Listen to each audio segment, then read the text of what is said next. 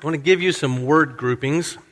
We're going to do a little word association. I, will give you the word grouping, and I want you to think about what emotions or response come to mind. Don't say it out loud. We're not supposed to talk out loud in church, just keep it to yourself. But I'll give you some word groupings. Tell me, think to yourself what kind of emotions, responses come to mind. So the first word grouping meat, fire, barbecue sauce. Oh, that ought to bring happy feelings a lot of happy feelings uh, anytime those words are put together. Okay, here's another one sunshine, picnic, park. That's good. Yeah, bring some warm fuzzies, some happy thoughts about that one. Here's another grouping water carbonation. Blah! I don't know why you would drink seltzer water. It is an abomination. I want to set someone free this morning. You don't have to drink it. You can drink regular water. And everyone says, well, if, it's got some lime or some cranberry, blah, seltzer water. That brings bad feelings, doesn't it? Of course it does. I'm glad we're all on the same page with that. I'm glad also that's a joke everywhere I go now. That's fantastic. Uh, here's another word grouping coffee, book, quiet. That's good. I like that one shift gears a little bit. Let me give you a few words that are representative of the passage we're going to study this morning in Mark confrontation, accusation, betrayal, death. I would describe those words as sad, dark, infuriating. But do you know the word Jesus uses to describe these things? Towards the end of our passage, we'll read here in just a moment, Jesus uses the word marvelous.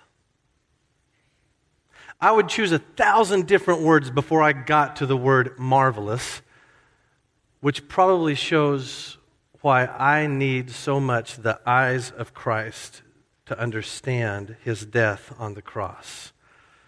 There's many different ways we might respond to the story of Christ's death for sinners. If it's a new story to you, you might respond with curiosity. If it's an old story that's lost its luster, you might respond with indifference. If you don't understand the significance of the story, you might respond with apathy. But if you do understand the significance of his death, and you understand the depths of your sin, then you can see full well how marvel is the right response. And that's the way God's people have responded for 2,000 years to the story of Christ's death. We can use other words, words like awe or wonder or amazement. In our response to the story of Christ's death is more than just some sort of emotional reaction. Rather, it, it gives us face, excuse me, faith in the face of trials. It gives us strength in all kinds of sorrows. It gives us comfort in all of our hardships. When we see the cross right, it fuels all of life, gives us strength and courage for all that's in front of us. To know that Jesus died for me and saved me, that changes everything. So, what is your response to the death of Christ on the cross?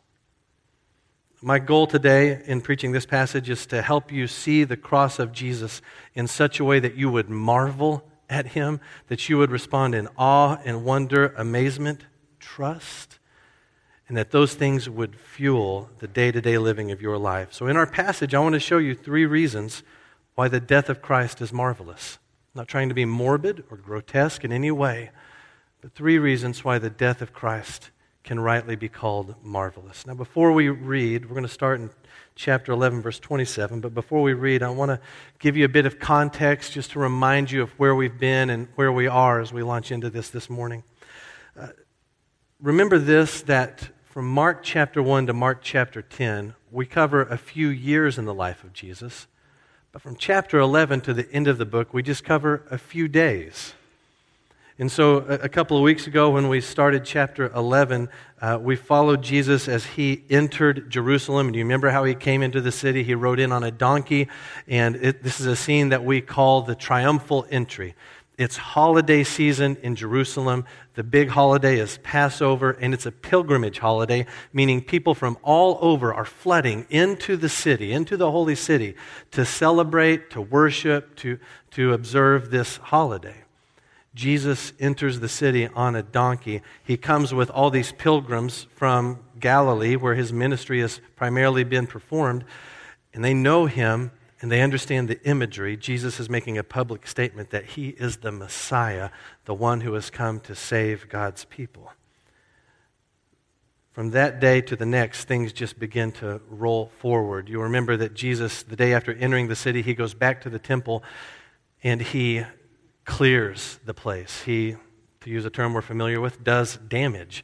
He turns over tables. He chases out merchants. He accuses the leaders and the people of treachery against God. You've turned this place into a den of thieves, a place where thieves relax and think they're safe and protected from God's judgment. Caused quite a scene. Well, the passage we're reading today happens the day after that. The day after Jesus has cleared the temple and stirred things up and come in accusing and promising judgment and wrath what happens next follows those things. So follow along with me in your Bible as I read Mark chapter 11, verse 27. They arrived again in Jerusalem. Who's the they? The they is Jesus and his disciples. They arrived again in Jerusalem, and while Jesus was walking in the temple courts, the chief priests, the teachers of the law, and the elders came to him. By what authority are you doing these things? They asked. And who gave you authority to do this? Jesus replied, I will ask you one question. Answer me, and I'll tell you by what authority I'm doing these things. John's baptism, was it from heaven or from men? Tell me. They discussed it among themselves and said, If we say from heaven, he will ask, Then why didn't you believe him? But if we say from men, they feared the people, for everyone held that John really was a prophet. So they answered Jesus, We don't know. Jesus said, Neither will I tell you by what authority I'm doing these things. He then began to speak to them in parables. A man planted a vineyard. He put a wall around it, dug a pit for the winepress, and built a watchtower. Then he rented the vineyard to some farmers and went away on a journey. At harvest time, he sent a servant to the tenants to collect from them some of the fruit of the vineyard. But they seized him, beat him, and sent him away empty handed. Then he sent another servant to them. They struck this man on the head and treated him shamefully. He sent still another, and that one they killed. He sent many others. Some of them they beat, others they killed. He had one left to send, a son whom he loved. He sent him last of all, saying, They will respect my son. But the tenants said to one another, This is the heir. Come, let's kill him, and the inheritance will be ours. So they took him and killed him and threw him out of the vineyard. What then will the owner of the vineyard do? He will come and kill those tenants and give the vineyard to others. Haven't you read this scripture? The stone the builders rejected has become the capstone the Lord has done this, and it is marvelous in our eyes. Then they looked for a way to arrest him because they knew he had spoken the parable against them. But they were afraid of the crowd, so they left him and went away. So if you're taking notes, I want to give you three reasons why the death of Jesus on the cross is marvelous. It's an intense story. It describes his rejection, his death, closes with the word marvelous and it's instructional for us today. The first reason the death of Christ is marvelous is this the death of Jesus is the full application of his authority. It's really wordy. I wish we could do it simpler, and you probably can find a better way to write that. The death of Jesus is the full application of his authority. Authority is the key word. So, here at the end of chapter 11, Jesus and his disciples have arrived back in Jerusalem, and, and, they're confronted in the temple by the chief priests, the teachers of the law, and the elders, we're told in verse 27. Now, these three groups chief priests, elders, teachers of the law they make up a super group called the Sanhedrin. maybe a term you're familiar with, just in case you're not. The Sanhedrin is the Jewish religious Supreme Court. They are the key power brokers over all of Jewish life. And it's not the whole Sanhedrin that confronts Jesus on this day, but representatives from the Sanhedrin that are there. And this is not the first time that we've heard of this group, the chief priests, the elders of the law, or excuse me, the teachers of the law and the elders. Really, Jesus introduces us to them way back in chapter 8. Chapter 8, verse 31, Jesus predicted his death and resurrection for the first time, and he said this He said, The Son of Man must suffer many things and be rejected by the elders, chief priests, and teachers of the law, and he must be killed and after three days rise again. So we know that when these three groups are found together, trouble is not far behind. They are not a, a welcoming committee, they're not there for goodwill and friendship, they're there for trouble. They have two questions for Jesus in verse 28. They say, By what authority are you doing these things? And they ask, Who gave you the authority to do this? Now, what are the these things this group of troublemakers is referring to? Well, we know at the very least they're referring to the events of the previous day when Jesus came in and cleared the temple. He turned over the tables of the merchants there, he kicked over their uh, money buckets, and he chased them out of the temple, and he spoke judgment on them. So, at the very least, uh, these power brokers are referring to the events of that previous day. But also, remember this Jesus is a known commodity. He's not a stranger to them. They've known about Jesus for years. In fact, way back in chapter 3, this group sent uh, some representatives from Jerusalem to Galilee. These pompous hypocrites come rolling in to where Jesus is doing his ministry. And they made a decision about the authority of Jesus then and there. Do you remember what authority they claimed in chapter 3 that Jesus worked according to? They said, He is possessed by Beelzebub, by the prince of demons. He's driving out demons. So this has already been said. Jesus is already known to these men. They have their conclusions already. They're not asking about authority because they're really curious about who he is as if maybe he has some ordination papers he can show or some diploma that gives him the right to be there. They know full well who he is. They're not there to get information, they're there to embarrass him.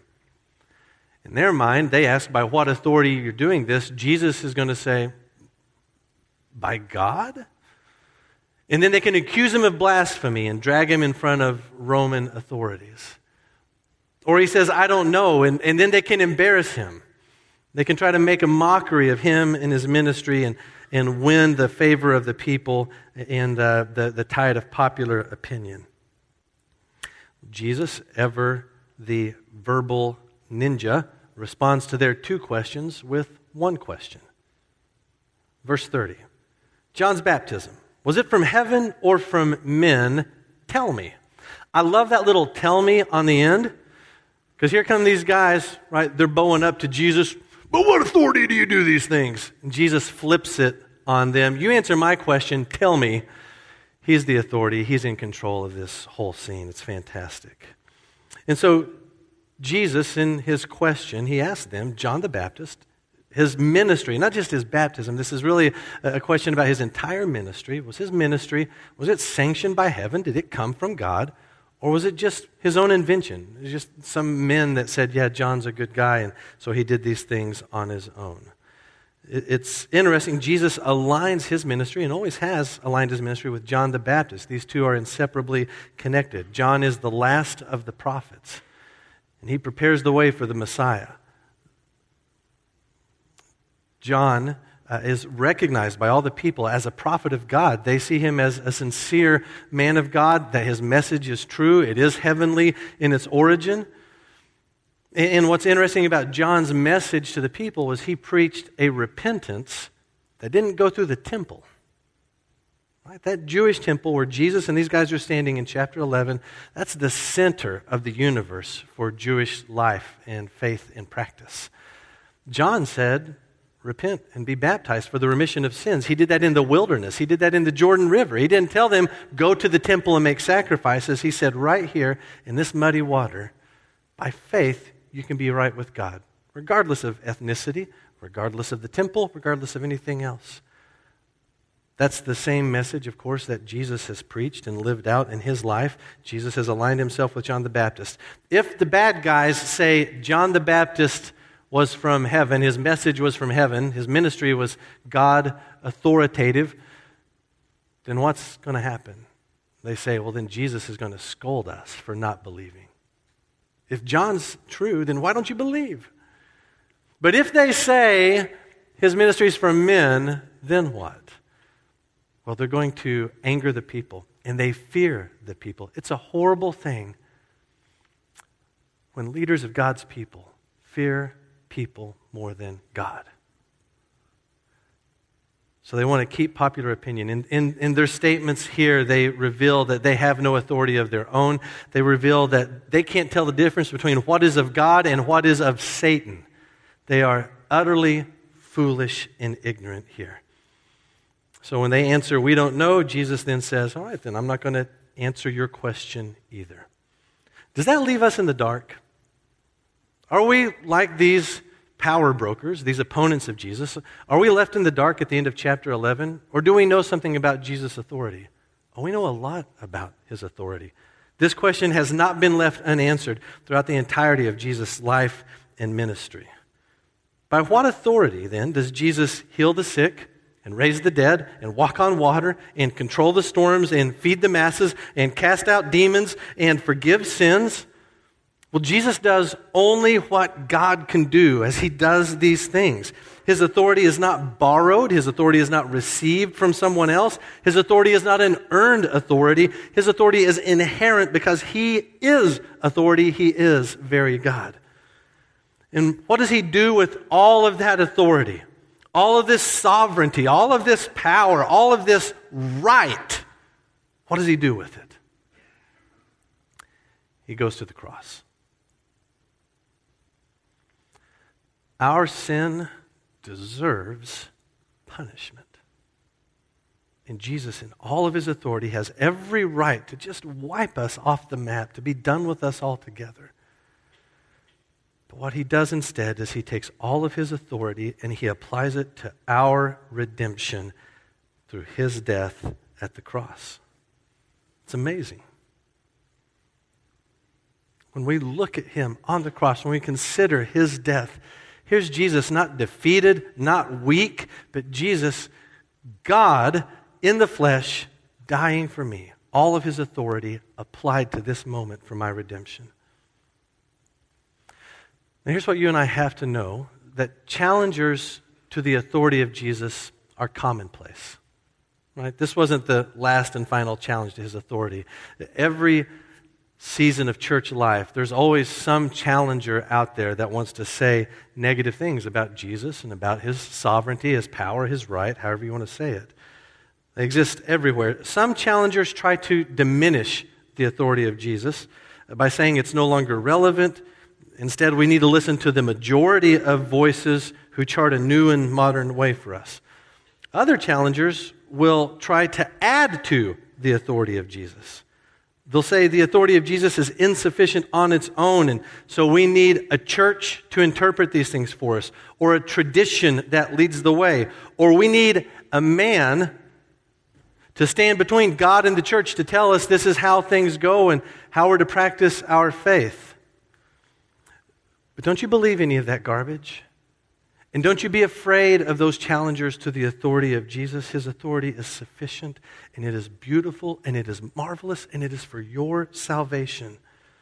When you think of the cross, think of Christ's authority at work. So if he is the authority over sin, then his death is where forgiveness is found. And if he's the authority over sickness, then his death is where healing is given once and for all. If he's the authority over death, then the cross is where life is given. The death of Jesus Christ is marvelous because it's where we see his authority at work. God puts into effect all of his power to rescue you from your sin, to conquer every sin, every sorrow, and every bit of suffering. That's why the cross of Christ is marvelous. Let me give you another reason from our story why the death of Christ is marvelous. It's because of this. Second, the death of Jesus was always the plan. The death of Jesus was always the plan. When we get into chapter 12, Jesus is still addressing the same group. If, if we didn't have any numbers on the page, we would feel like this is all one scene. It wouldn't feel so choppy to us. Jesus is still addressing the same group, and he does so by telling them a parable. Uh, the parable is called the parable of the wicked tenants. And it describes a scene that was common in Jesus' day. There were many absentee landowners. They'd buy a piece of property, they lived in another place, perhaps, or they traveled to another place, and then they would uh, rent that property out to tenant farmers. And the farmers paid their rent via the harvest. They would get their harvest, and a portion of that would go to the landowner. In the parable, the landowner sends multiple servants to retrieve the rent. Common practice, not a bad thing. And what do the farmers, what do the tenants do to those servants? They seize them, they beat them, they kill some of them. And then, remember how the parable goes? The owner of the land says, I don't have any servants left, so I'll send my son. Surely they'll respect him. And the son shows up, and the tenants scheme together. This is the heir. And if we kill him, then we can have a claim on the land, sort of through squatters' rights. What Jesus describes is a, a real legal scene in his day. So the thought is if the son is dead, the heir is dead, and the landowner is far away and can't make it in a certain amount of time, then we get to keep the land. It's ours because he forfeits it, essentially. So they kill the son. Here's the quiz. In the parable, who is the father? Who's the landowner? God is the landowner. All right, question number next. Uh, in the parable, who are the servants that are beaten and killed by the tenants? Well, those are the prophets. Next question uh, Who is the son sent by the father in the story? That's Jesus. Last question Who are the wicked tenants? Look at verse 12. Then they, that's these opponents, they looked for a way to arrest Jesus because they knew he had spoken the parable against them. But they were afraid of the crowd, so they left him and went away. It's so interesting. Um, previously in Jesus' ministry, he's asked by his disciples, Why do you teach using parables? And one of the reasons he uses parables, he says, is to obscure the truth from those who have rejected him. But in this instance, those who reject him understand the parable full well. They know who they are in the story. And through their anger and their outrage and their dark heart, outrage and dark hearts, they continue forward in what God has preordained the rejection, the betrayal, the arrest, the crucifixion of Jesus Christ. A story similar to this parable is found way back in Isaiah chapter 5. It's called the allegory of the vineyard or the song of the vineyard. Similar scene, similar language. A landowner buys this piece of property, plants a vineyard, builds a wall, builds a watchtower, builds a wine press. Only in Isaiah chapter 5, the story goes like this the, the grapes produce, the vines produce bad fruit. everything's great. The soil's great. The scene's great. It's on a hillside. Everything's perfect but he gets bad fruit from these vines. And as a result, well, judgment comes. In that story, Isaiah chapter 5, it's a story about the people of God, about Israel's rebellion. They are the bad fruit. They're supposed to be yielding righteousness, and instead they live in wicked and evil sin. Because of that, Isaiah the prophet speaks of God's coming judgment. This story by Jesus in Mark chapter 12 is different. It's not Israel that's in sight, it's the leaders of Israel who are in sight. They are the ones on whom judgment is coming as they fulfill God's will for the death of his son. They will take Jesus and they will lead him ultimately to his death. What strikes me about the parable is as Jesus tells the story, he doesn't challenge these religious leaders to change their plans to spare his life, to let him live, to let things go a different way. His parable actually solidifies his opponents in their desire to kill him. And that was always the plan. The death of Jesus on the cross was not an accident, It wasn't a surprise to God. It was His plan since before He said, Let there be light. God knew what creation would cost Him, He knew what your salvation would require. You see, every single one of us is marred by sin. Every single one of us belong to that vineyard that produces rotten fruit. We are by our very nature sinners, and because of that, we deserve God's judgment. But here's the story of Scripture Our God, though He has the right to punish and judge, our God is a God of mercy, rich in compassion, full of love, and so He has chosen to make a way for us that we can't do on our own. We can't rescue ourselves, we can't produce good fruit through our own good works. We need another to come and rescue. And there's only one who can do that. And it's not a pastor. It's not a religious leader. It's not the best person you know. There's only one, and that is God Himself. So He comes to us in the person of Jesus. He's God in the flesh, and He loves you, and He laid down His life for you. Something you hear me say often is He died your death so that you could live His life. That's the story of the gospel. We're sinners. God came, He died, He rose again, and by faith in Him, we're forgiven of our sin and given eternal life. So when we look at the cross, we ought to marvel because this was always the plan. This was not some course correction because things went awry. Jesus didn't see this coming, or church leaders after the fact have to concoct some story to make sense of all the things that happened. This was always the plan when there was only nothing and not even something, but God Himself in triune perfection. This was always the plan. That He would die in your place for your sin. In that, we see His sovereignty, His planning. You know what else we see there? Love. That's what moves Him his love for you. You define yourself by sin and failure and brokenness, mess up. He loves you. He knows you by name. He doesn't love you just in a general sense like he loves people. He knows your name. He knows your story. He has charted your steps and he loves you. And his plan has been to rescue you from the penalty of your sin and to bless you with everlasting life. That's the kind of God we serve. When we look at the cross, we ought to marvel that it was always His plan to rescue us from our sin. Billy Graham said this once God proved His love on the cross. When Christ hung and bled and died, it was God saying to the world, I love you. You ought to marvel at the death of Christ on the cross. It is His love that rescues us from our sin. So, this parable tells the incredible story of a loving Savior who died for sinners. And if you'll trust in Him today, Jesus becomes your Savior, and the cross becomes a marvel to you. One last reason we should marvel at the cross of Jesus is because the death of Jesus has a glorious outcome.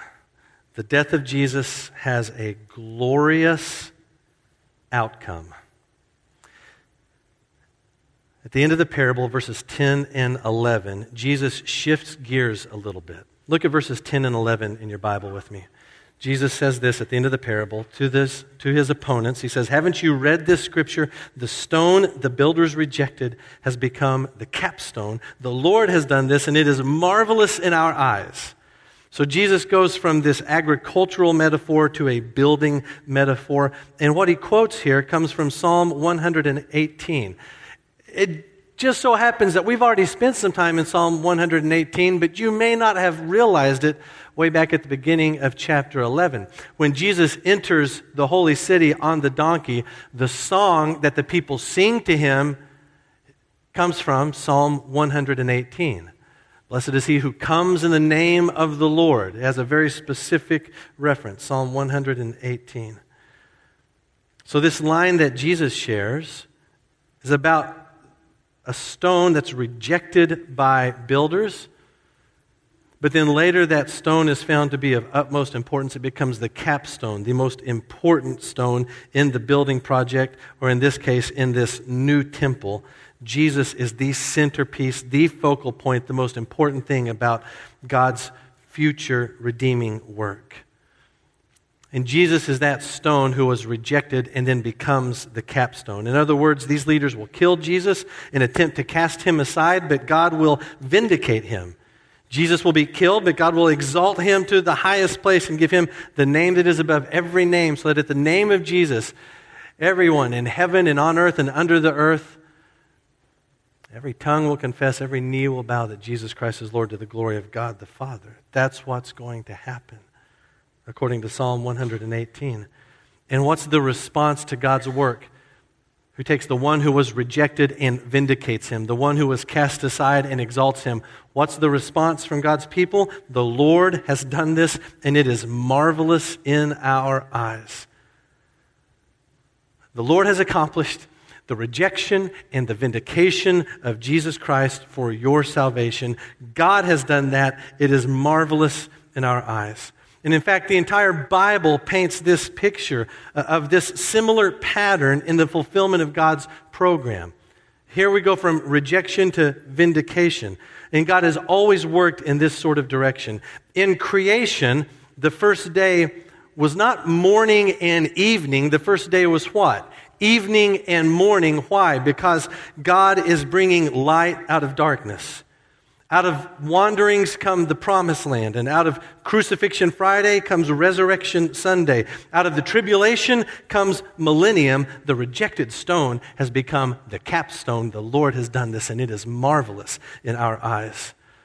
And that outcome is certain for everyone who puts their trust and faith in Jesus Christ.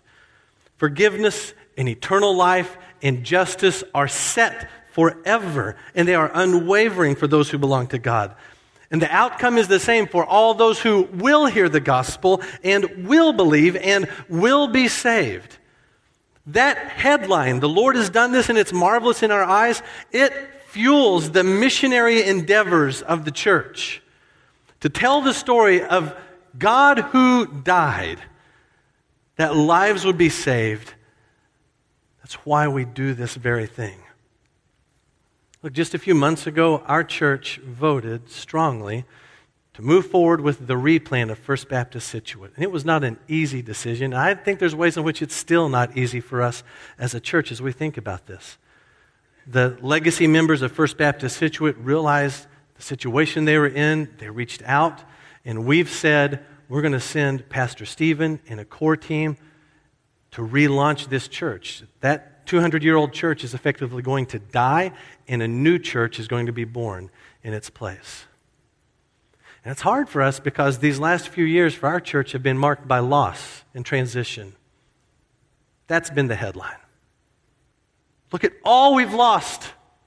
Look at everyone who's gone. Leaders we love, people we care about, out of here. It doesn't feel like something to be happy about. Now, when they come back to visit, we put on the happy face, but then when they're gone, not so much. I'm so proud of our church to hear the voice of the Lord and to move forward with this, knowing what we've endured and how fatigued we've been over these past few years. But I want to make sure that this line from Mark 12 is the headline over that work. That it is not defined by loss it's defined by the Lord. The Lord has done this, and it is marvelous in our eyes. And here's why we can do that. Because in the near future, on an undefined date, we're going to send those people out of here. And the gospel will be employed and preached and lived and engaged in a ferocious way in the town of Scituate, in a way it has not been done for generations.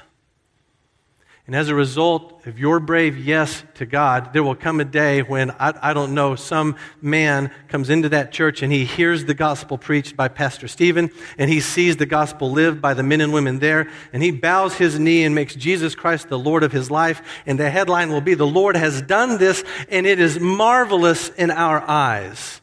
It cannot be loss if we are adding brothers and sisters to the kingdom of God. Can't be. And do you know what the outcome of that effort will be here at South Shore Baptist Church?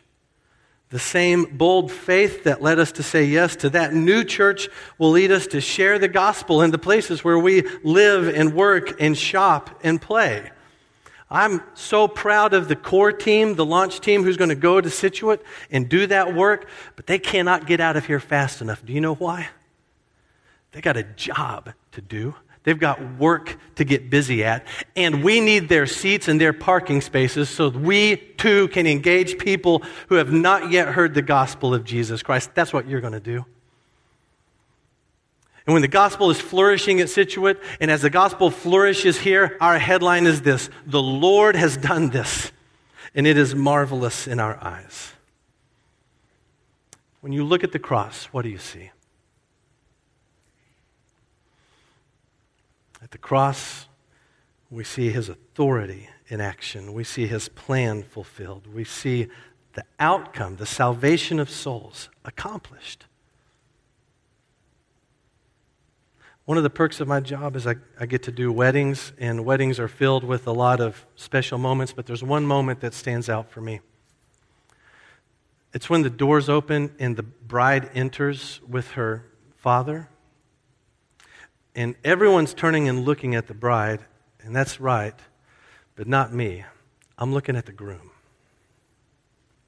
Because I love to see these guys when the beauty of their bride hits their eyes in full. They haven't seen her perhaps all day, and now everything's coming into this moment. And he knew she was beautiful. He didn't know she was this beautiful. And they're about to exchange some really serious promises. We're going to love each other when things go to garbage, when we lose all our money, when we lose our health. We're, we're with each other all the way through. I love seeing all that come to fruition in the face of that guy as he sees his bride walking down the aisle. He looks at her and he sees her in a different way than everyone else in the room does. I think that's what we do when Christ has saved us we look at the cross and there we see him more beautiful than ever before, more incredible than we ever thought of. And we know that every turmoil and heartache and tear and sorrow we face, we're going through it with the God who has made the way. Even in the valley of the shadow of death, we fear no evil, for he's with us. We look at the cross and we marvel at the one who has saved us and rescued us and who is with us all the way through. When you look at the cross, what do you see? Grace, victory, love. The Lord has done this, and it's marvelous in our eyes. Let's pray together.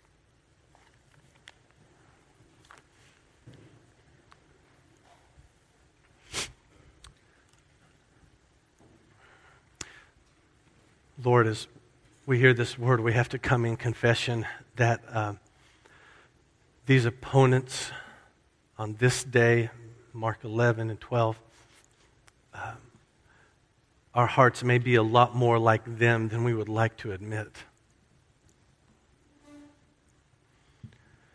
I'm grateful that in these portrayals of grace, there's grace in the judgment, grace in the warning. There's a real warning here that when we reject your authority, when we when we turn away from the cross, we find ourselves in league with these opponents of yours. But Lord, how incredible is your love and your grace that you would call to us and you would turn us from our sin and you would give us new hearts and new life. Lord, thank you for this promise and hope we have in Jesus Christ. So, God, I pray this morning that you would help some of my friends in here who have never looked at the cross in this way before to look at it and to know that this is where they find their life, their being, their breath, forgiveness, and hope in Jesus Christ. Lord, let this be the day that they say yes to Him, that they come to you. Faith is awakened in them once and for all. Lord, do this work today, please. I pray for my brothers and sisters who are just smashed by life right now that as they gaze on the cross and they think about what it means, they would understand that life defines this. Eternal life defines all these things. I'm grateful we belong to another country, I'm grateful there's a, a day that awaits where there's no more tears, crying, mourning, pain, sickness, all that done away with. But God, on this day, would you fortify us, strengthen us anew, help us to persevere as we trust in you. Lord, let the headlines of our lives be the Lord has done this, and it's marvelous in our eyes. It's in Jesus' name we pray. Amen.